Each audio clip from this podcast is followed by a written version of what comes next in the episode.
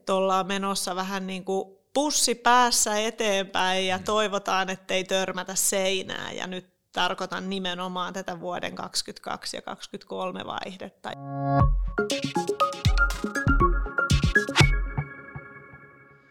Tervetuloa Kuntalehden podcastiin, jossa puhutaan kuntataloudesta. Talous on teemana myös joulukuussa ilmestyvässä vuoden 2021 viimeisessä Kuntalehdessä.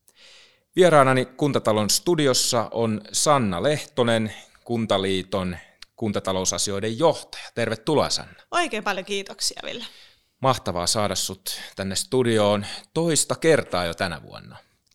Mutta tota, tässä näiden kahden podcastin välillä on paljon tapahtunut kuntataloudessa ja sinullakin on rooli vaihtunut itse asiassa. Silloin kun tehtiin vuoden alussa lähetystä, niin olit lähdössä työvapaalle opetus- ja kulttuuriministeriöön ja nyt marraskuussa aloitit Kuntaliitossa uudessa roolissa. Miten tämä ensimmäinen kuukausi on sujunut täällä takaisin? on ollut vauhdikasta. Tässä on ehtinyt isoja asioita tapahtuu tämän kuluvan vuoden aikana. Kaikista isoin toki sotelakien läpimeno silloin kesäkuun lopulla. Että voi sanoa, että aika lailla uudet tuulet on ollut ja ihan eri rytmi nyt työssä kuin silloin alkuvuodesta kun lähdin. Mutta veroprosenteista on tässä päätetty ihan viime viikolla. Sote-laskelmien ensi vuoden budjetin valmistelua. Tässä on niin paljon kaikkea ajankohtaista kuulla, että on ollut ihana palata takaisin. Mahtavaa. Puhkut intoa Kyllä. selvästi. sut tunnetaan erityisesti valtionosuuksien erityisosaajana, mutta nyt tosiaan toimit kuntatalousasioiden johtajana. Miten, millainen tämä uusi roolisi on Kuntaliitossa? No uudessa roolissa pitäisi kyllä selkeästi nyt pystyä sit laajentamaan sitä näkökulmaa valtioosuuksista ja verorahoituksesta koko kunnan talouteen ja rahoitukseen. Yksikkö toki on tuttu, ihmiset ja asiat sieltä on itselleni yli kymmenen vuoden ajalta nyt tuttuja, mutta toki tässä uudessa roolissa se näkökulma on paljon laajempia mukavaa päästä ottaa niin uusia kokonaisuuksia entistä syvemmin haltuun ja tietenkin nämä isot uudistukset, sote mainittiinkin, mutta myös tämä TE-palvelujen siirto ja siihen liittyvät nämä yli miljardin euron rahavaikutuksetkin kuntatalouteen, niin onhan tämä semmoinen aika, että ei paljon niin kuin mielenkiintoisemmassa kohtaa voisi tähän hypätä, että odotan kyllä tosi innolla. Joo, tosiaan paljon on kaikenlaista meneillään niin sanotusti ja se, ehkä se sote-uudistuksen toimeenpanon tiukka valmistelu tiukassa aikataulussa on varmaan semmoinen, mikä on tosi, tosi vahvasti päällä myös kunnissa ja kuntatalouskulmastakin mietityttää. Kuinka turbulenttia aikaa kuntataloudessa eletään tällä hetkellä? Kyllä varmaan tämä syksy nyt, kun näitä vuoden 2022 budjetteja on tehty kunnissa, niin tämä on ensimmäinen kerta, kun se sote nyt pitää ihan oikeasti ottaa huomioon ja niitä lukuja löytyä sitten sinne suunnitelmakausille vuosille 2023 eteenpäin myös tässä uudessa rakenteessa. Ja tämä on siinä mielessä mielenkiintoinen tilanne kyllä, että nyt kun juuri tähän syksyyn talousarvion valmistelua on pitänyt tehdä aikaisempaa tai poikkeuksellisen tiiviissä aikataulussa kuntavaalit siirrettiin ja sitä kautta uusille päättäjille on jäänyt poikkeuksellisen vähän aikaa valmistautua tulevaan vuoteen nyt syksyn aikana. Eli käytännössä se talousarvioprosessi on vedetty kunnissa kyllä äärimmäisen tiukalla aikataululla läpitte ja vielä siinä hetkessä, kun pitäisi myös osata tästä uudesta rakenteesta, soten jälkeisestä uuden kunnan rakenteesta sinne löytää niitä lukuja, että kyllä suuren niin kuin arvostuksen näille uusille päättäjille ja toki viranhaltijoille tässä aikataulussa annan, että ei ole ollut helppo syksy, että toivottavasti mekin kuntata- kuntatalolta ja kuntaliitosta pystytään sitten ensi vuonna tukemaan entistä enemmän ja tuomaan sitä kättä pidempää sitten taas siihen vuoden 2023 talousarviovalmisteluun, jotta sitten se se valmius voidaan ehkä sitten väliemmässä aikataulussa ja paremmalla tiedollakin sitten tehdä. Että nyt alkaa olla kunnat jo voiton puolella, mutta että aikamoinen syksy on kyllä takana. Aikamoinen syksy ja tämän kaiken suuren mullistuksen taustalla vaikuttaa koronapandemia. Se on ollut jo pian pari vuotta – kuntatalouttakin varjostamassa ja edelleenkään emme tiedä, mitä kaikkea tästä niin kuin seuraa yhteiskunnalle ja kuntataloudelle, niin sehän on varmasti lisännyt merkittävästi tätä tilanteen sumuisuutta ja haastavuutta. Kyllä, toi on tosi hyvä pointti ja tällähän on konkreettisesti merkitystä tällä koronan talousvaikutuksilla ja myös näillä, että miten hyvin valtion koronatuet niitä kompensoi, niin on vaikutusta nyt myös näihin sotelaskelmiin. Kun suoraan näiden vuoden 2021 ja 2022 talous kunnissa vaikuttaa sitten pysyvästi siihen uuden kunnan talouteen myös 23 jälkeen, niin nyt pitäisi hirveän hyvin saada se koronan vaikutus sitten perattua näistä kahdesta vuodesta, tästä ja ensi vuodesta sieltä talousluvuista pois, jotta sitten niitä pysyviä vaikutuksia ei jäiskään. Ja tämä on nyt mielenkiintoinen, että toistaiseksi näyttää siltä, että nämä koronatuet aika hyvin tätä vuoden 2021 tilannetta kyllä kompensoisi. Mä oon ollut tuossa syksyllä, kun oon kuntien ihmisten kanssa valtuustoissa kiertänyt ja jutellut, niin heittäisin hihasta tämmöisen arvion, että ne vuoden 2021 koronatuet kyllä semmoisen 80 prosentista ehkä 110 prosenttiin kompensoi niitä tälle vuodelle aiheutuneita koronakustannuksia, että kyllä ne hyvät on ne tuet ollut, mutta se onkin nyt tärkeää tosiaan sen takia, että ne saataisiin putsattua pois sieltä sote-laskelmista. Ja ensi vuodeltahan varsinaisesti ei olekaan nyt vielä mitään päätöksiä tehty, että 22 koronatukia ne on sitten kevään kehysriihen asiaa tai mahdollisesti vasta syksyllä, että sitä jää, jäädään jännittämään. Toki, että minkälaisia kustannuksia syntyy rokottamisesta, mahdollisesta testauksen lisäämisestä, aletaanko lapsia jo rokottaa, kolmatta rokotuskierrosta nyt käydään ja sekin niitä kustannuksia aiheuttaa. Ja toki sitten se hoitovelka, jota nyt näiltä vuosilta on kertynyt, joka on sitten tämmöistä välillistä koronavaikutusta, niin sehän nyt kohdistuu sitten jo ensi vuoteen. Eli äh, hallitushan lupasi korvata nämä täysimääräisesti nämä kulut, mutta se on siellä jossain, se on kuitenkin 80 prosentissa ehkä, vai? No joo, osaltaan tässä on semmoista osumatarkkuudessa edelleen ongelmaa, vaikka se osumatarkkuus nyt tällä, tämän vuoden niin kuin mallilla on parempi kuin vuonna 2020 viime vuonna, niin kyllä sinne silti jää sitä, sitä tota, eroa niiden todellisten menojen ja näiden korvausten välillä, että laskennalliseen menettelyyn tämäkin perustuu, ja koska ne kustannukset kuitenkin sitten syntyy yksittäisten kuntien todellisista kustannusta, niin pientä, pientä eroa näissä varmasti tulee olemaan, mutta voidaan sanoa, että e-, erittäin hyvä taso kuitenkin siinä korvaamisessa on myös yksittäisten kuntien tasolla. Kuinka paljon se muuten työllistää kuntatalouden osaajia kunnissa, se lukujen perkaaminen? No nyt toistaiseksi semmoista kuittiperustaista, eli ihan todellisiin kustannuksiin per, perustuvaa tukilaskentaa ei ole ollut käytössä. Että tietenkin sitten, jos semmoiseen mahdollisesti tulevina vuosina mennään, niin sehän on ihan valtava työ, mutta pidän sitä itse kyllä hyvänä, että nämä koronatukimallit on sekä viime vuonna että tänä vuonna ollut tämmöisiä laskennallisia, vaikkakin siinä toki mm. silloin huonona puolena on se, että ihan täyttä osumatarkkuutta ei ole, mutta toki ne koronan vaikutus, se alkaa olemaan jo niin kuin osittain osa sitä normaalitoimintaakin monessa paikassa, että kuinka, paljon, kuinka mahdollista se ESO on sieltä niitä sitten yksityiskohtaisesti mm. enää niitä vaikutuksia löytää, mutta kannustasin kyllä kuntia, kaupunkeja siihen erittelyyn mahdollisimman hyvin, että arvio siitä, että mitä, mitä vaikutuksia nyt sitten on varsinkin ensi vuonna, kun siitä korvaustasosta vielä ei ole päätetty, niin sitä kokonaisarvio sitten olisi mahdollisimman hyvin, kun niitä sitten seurataan. Kuntien ensi vuoden veroprosentit ilmoitettiin tosiaan vastikään, kuten mainitsitkin tuossa äsken. Ja tuloveroprosentti säilyy ennallaan 281 kunnassa. Eli tämä on poikkeuksellinen tilanne, että useamman kuntalaisen verotus kevenee kuin nousee. Ja korottajien määrä on tosiaan 2000-luvun matalin. Mistä tämä kertoo?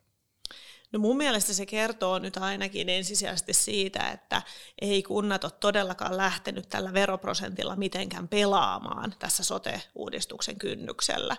Kun semmoisiakin aina vähän juttuja on tässä kuullut, että olisi, olisi erilaisia kikkakolmosia käytetty, mutta kyllähän tässä nyt hyvä esimerkki siitä on, että ainakaan veroprosenttiin semmoinen, semmoinen toiminta ei ole osunut, että kyllä kunnat on niin kuin vastuullisesti tehnyt sitä talousarviovalmistelua ja se talousvaikutus, joka koronasta on ollut, niin se ei ole ollut niin onneksi niin dramaattinen, että verotulot on kehittynyt hyvin. Talous on tässä tämän vuoden, ehkä viime vuodesta alkaa jo tämän vuoden aikana kehittynyt hyvin. Kuntien verotulokertymät on ollut positiivisia.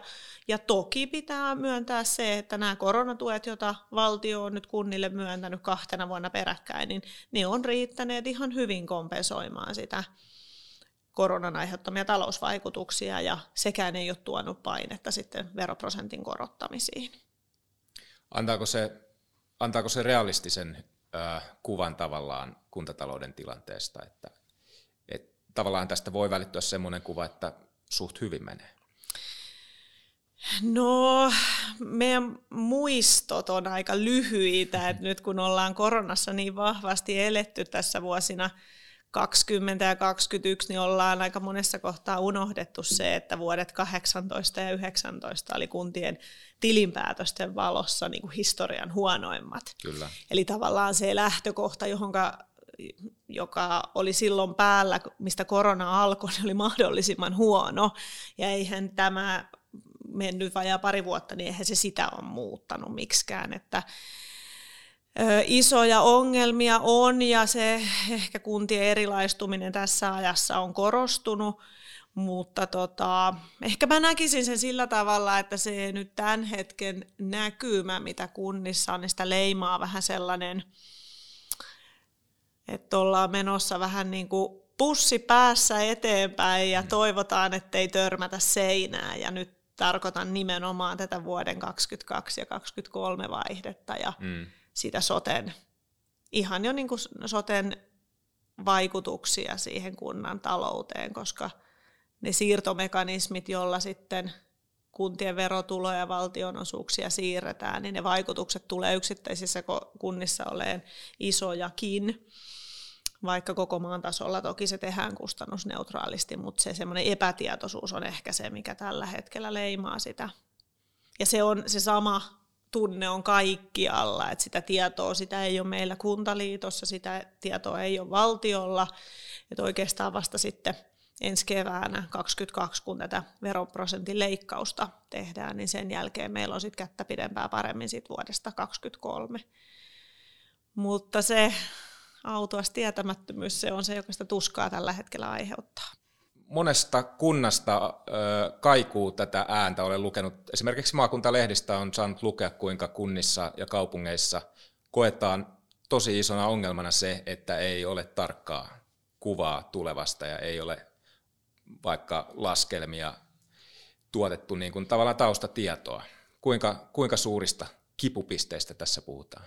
Kyllä tämä huoli, tämä on ihan ehdottomasti a, niin kuin aiheellinen. Että se, että tähän muutokseen on aikaa enää pikkusen yli vuosi, ja niin vähän näkökulma on siihen tammikuun ekaan päivään 23, niin tämä on ehdottomasti niin kuin talouden valmistelussa, mutta toki muussakin valmistelussa ongelma. Mutta tässä on semmoinen vaikea, vaikea yhdistelmä, jota, joka on niin kuin nyt on, on tarvinnut päättää se, että mennäänkö mahdollisimman ajantasaisilla tiedoilla uuteen soten jälkeiseen maailmaan – vai mennäänkö mahdollisimman ennakoitavilla tiedoilla uuteen soten jälkeiseen maailmaan. Eli tämä ajankohtaisuus ja ennakoitavuus, nämä on niin kuin vähän tässä vastinpareja, niitä ei ole mahdollista saada samaan aikaan. Mm. Ja nyt kun tässä lakipaketissa ja valmistelussa on tehty se päätös, että soten siirtolaskelmassa ja kaikissa näissä isoissa talouden veroprosenttileikkauksissa, valtionosuuslaskelmissa käytetään tätä mahdollisimman ajantasasta tietoa, eli käytännössä vuosien 2021 ja 2022 tietoa, niin meillä kerta kaikkiaan ei ole sitä vielä saatavilla, koska näitä vuosia ei ole eletty. Itse näen, että toinen vaihtoehtohan olisi ollut se, että oltaisiin käytetty viimeisiä tilinpäätöstietoja, jotka tässä hetkessä olisi sitten ollut vuosilta 19 ja 20. Mm.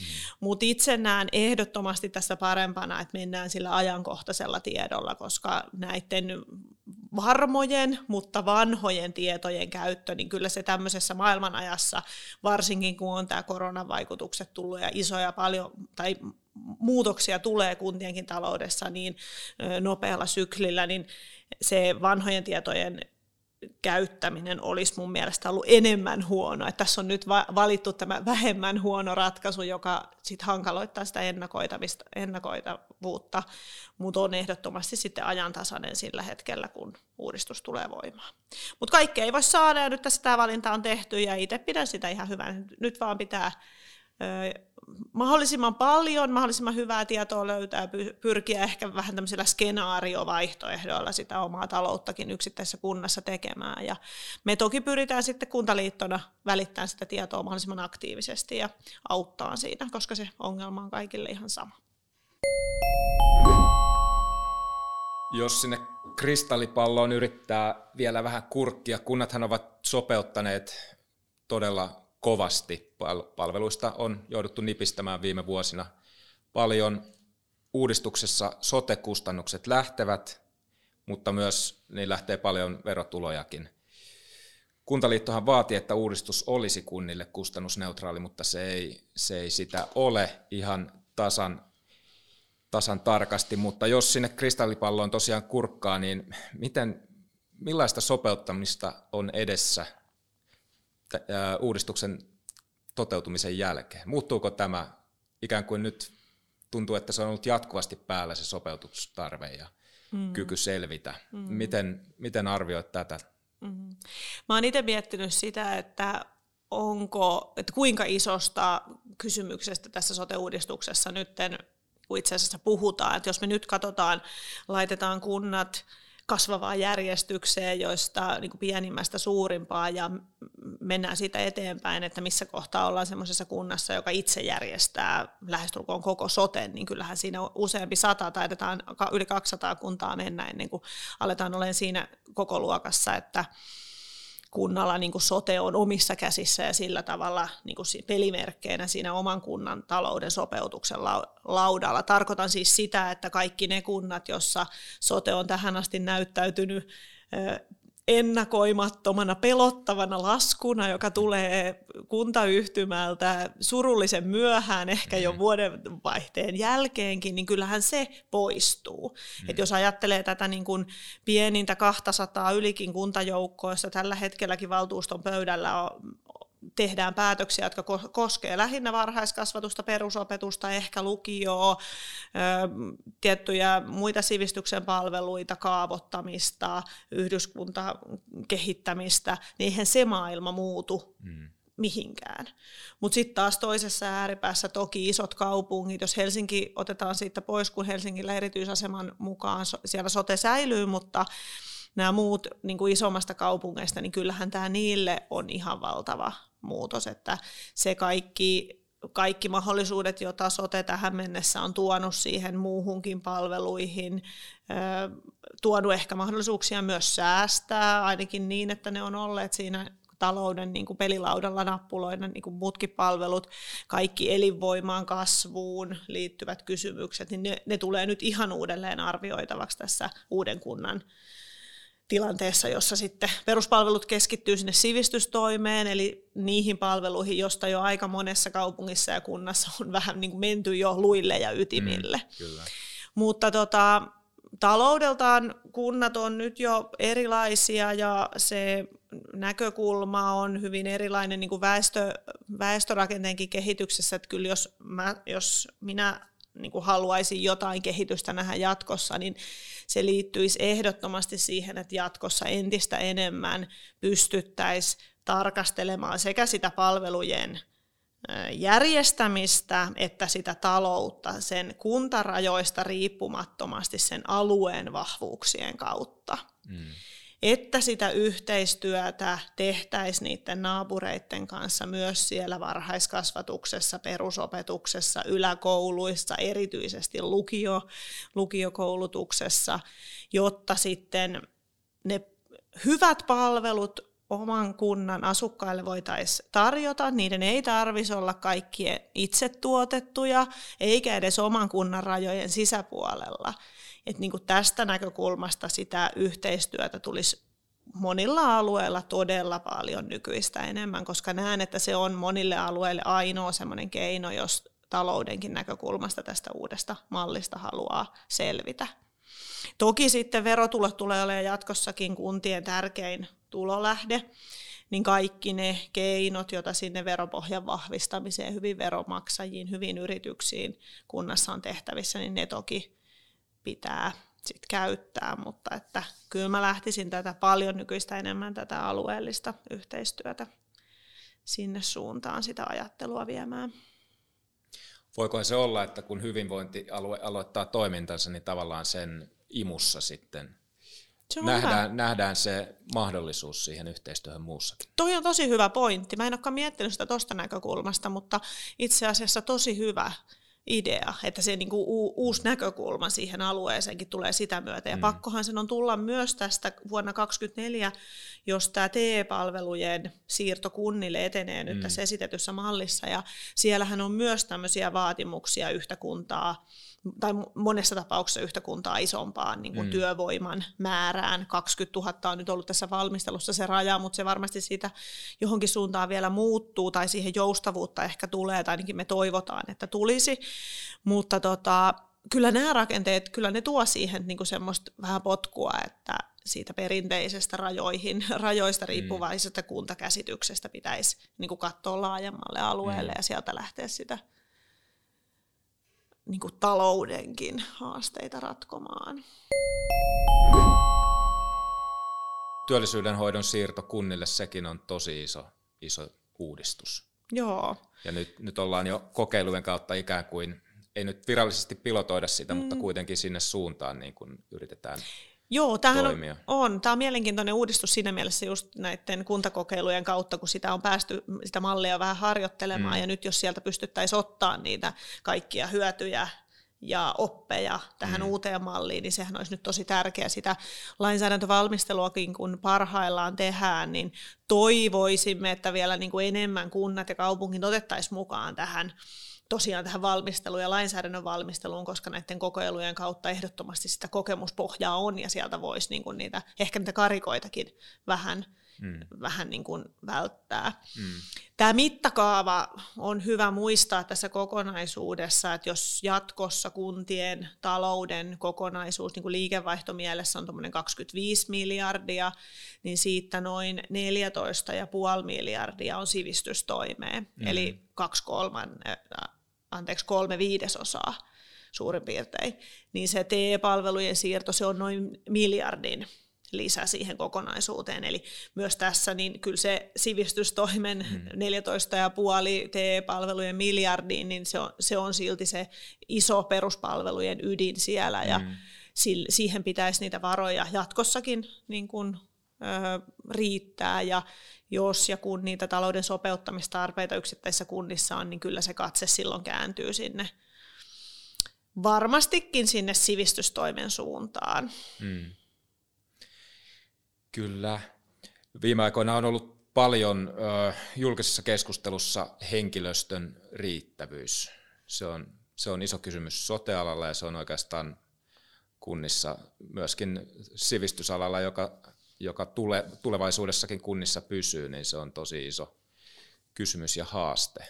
Miten tämä Joo. heijastuu talousnäkökulmaan? Tämähän on niin kuin aivan, aivan niin kuin ydinkysymyksiä tulevaisuudessa, että vähän liikaa tässä nyt yritetään jotenkin ratkoa monia ongelmia sillä, että erilaisia mitotuksia kiristetään ja uusia vaatimuksia tulee ammattihenkilöstölle, kun ydinongelma on siellä, että on paljon alueita ja kuntia, jossa edes rahalla sitä ammattihenkilöstöä ei ole saatavilla. Mm. Ja jos me nyt otetaan yksittäisenä esimerkkinä vaikka tämä varhaiskasvatuksen opettajat, nythän Helsingin kaupunki on esimerkiksi tehnyt suoraan Helsingin yliopiston kanssa tämmöisen yhteisen muuntokoulutuksen, mm. siis tarpeeseen Helsingin varhaiskasvatuksen niin kuin opettajille ja siihen, että niin, niin kuin ratkaistavaksi sitä, niin onhan se tilanne, että jos täälläkin niin kuin pääkaupunkiseudullakin se on ongelma, niin mitä se sitten on muualla. Että tämä, on, tämä on kyllä niin kuin huolestuttavaa. Kyllähän sitä työikäisen väestön suhdetta, kun katsotaan suhteessa muuhun väestöön, niin kyllähän se huolestuttavalta näyttää ihan jo väestörakenteen muutoksenkin pyramideista se on nähtävillä, mutta että ehkä se on nyt näinä viime vuosina konkretisoitunut vielä enemmän. Tuossa viime viikolla julkaistiin, Keva julkaisi taas tämän ö, kuntapäättäjäbarometri, jossa itse asiassa koko uutinen oli otsikoitu, että kuntien ongelmat työvoiman saatavuudessa syvenevät. Ja niin kuin pääpointtina se, että entisestään on hankaloitunut. Mm. Ja samaten kun katsoin, tuossa oli Kuntalehdessä artikkelia, jossa KT työmarkkinatutkija Rusko Aho Juho oli myös tätä ihan samaa asiaa mm. nostanut, että varhaiskasvatuksen lisäksi ylipäätään soteala, mutta nyt sitten hyvinvointialueiden perustamisen yhteydessä myös hallinnon ihmiset. Mm. Et sielläkin sitä pulaa niin kuin osaavista vaikka nyt esimerkiksi ICT-henkilöstöstä alkaa olla. Ja tämähän on mitä suurimmassa määrin sit myös niin kuin työhyvinvointikysymys, että Kyllä. kuinka kauan se jäljelle jäävä porukka sitten ikään kuin paikkaa niitä puuttuvia, niin se, mm. et, ettei sieltä tulisi niitä sit välillisiä vaikutuksia sen työhyvinvoinnin heikkenemisen kautta. Niin tämä on aika on iso asia ja on jo käsillä nyt, ei tarvitse mm. odottaa siihen sote-uudistukseen ja pelkästään rajoittua sille toimialalle, vaan laajemmaltikin näissä kuntien kunnan niin kuin arjessa. Mm. Niin, paljon on puhuttu hoitajien työssä jaksamisesta ja siitä on jo, se on jo ihan niin kuin konkretisoitunutkin se työhyvinvointi. Kyllä. Siinä, että ö, julkiselta puolelta monet esimerkiksi lähtevät yksityiselle puolelle tai haetaan, haetaan niitä parempia mm. Mm. Työ, työympäristöjä. Eli arvelet, että tämä voi muillakin sektoreilla olla No toivotaan, haasteena. että tähän tulee sellaisia niin kuin ratkaisuja, jotka sitä, ei nyt ainakaan näitä mitotuksia ja erilaisia niin kuin kelpoisuuksia kiristämällä, niin mm. niin vähennettäisiin tätä ongelmaa. Ja sitten vielä pahimmassa tapauksessa syytettäisiin kuntia siitä, että ongelma ei ratkea, vaikka syy on itse asiassa henkilöstön ihan saatavuudessa mm. koulutuskysymyksissä kansallisesti, mutta ö, ehkä se tämähän tulee nyt sitten toista kautta, että jos kunta, kuntien taloutta ajattelee, niin meillä on nyt sopimu, sopimukset katkolla tässä ja tiukka mm. talvi menossa sitten niin kuin eri eh, neuvottelupöydissä, että kyllähän talouden näkökulmasta ne on niitä päätöksiä, sit, jotka vaikuttaa sinne kuntien, mm. missä, missä sitten henkilöstö, henkilöstö talouden kautta näyttäytyy siellä kunnan ja päättäjien arjessa. Että eletään tässäkin suhteessa kyllä aika jännää puolivuotista. Mm, kyllä. Jos katsotaan vähän tulevaa vuotta 2022, mennään kohti hyvinvointialueita ja suurta siirtoa sotessa esimerkiksi, niin mitä toivot toisaalta kuntien ja toisaalta valtion tekevän, jotta kuntatalous voisi mahdollisimman hyvin siellä 23 alussa, ja mitä kunnat ja valtio voisivat yhdessä vielä tehdä tässä? Kyllä aina sitä vuoropuhelua jotenkin korostetaan, mutta kyllä se varmaan on tässä kohtaa se, joka nyt tämän onnistumisen aidosti niin kuin ratkaisee. Että pystytäänkö me toisaalta kunnista viestittää niitä konkreettisia asioita, jotka liittyy tähän uudistukseen, esimerkiksi henkilöstön siirtoon liittyen, sopimusten siirtoon liittyen, ylipäätään siihen valmistautumiseen, miten kunta, kunnat ja nämä väliaikaiset toimielimet ja sit sitä kautta perustettavat hyvinvointialueet, miten niissä se vuoropuhelu lähtee käyntiin, koska siellähän on ihan keskeisiä tämmöisiä yhdyspintaa tehtäviä, niin kuin vaikka oppilas- ja opiskelijahuolto, joka tulee olemaan ihan arkipäivässä semmoinen ammattiryhmä, joka yhdistää sitä kunnille jäävää koulua ja mm. sitten hyvinvointialueelle siirtyvää sotea. Mm. No tietenkin sitten valtion rooli tässä kokonaisuudessa, että kuinka paljon saadaan koko ajan sitä ajankohtaista tietoa siitä, että missä mennään erilaisissa laskelmissa, ennakkolaskelmia, jotta sitten kunnat meidänkin tuella pystyisi tekemään sitä vuoden 2023 talousarvioa mm. mahdollisimman niin kuin ajantasaisia oikein tiedoin. Et se enempää tietenkään niitä tietoja ei ole sitten saatavilla, mutta että aina, aina saataisiin se kuitenkin se paras, paras arvaus siitä tulevasta niin myös valtion suunnasta.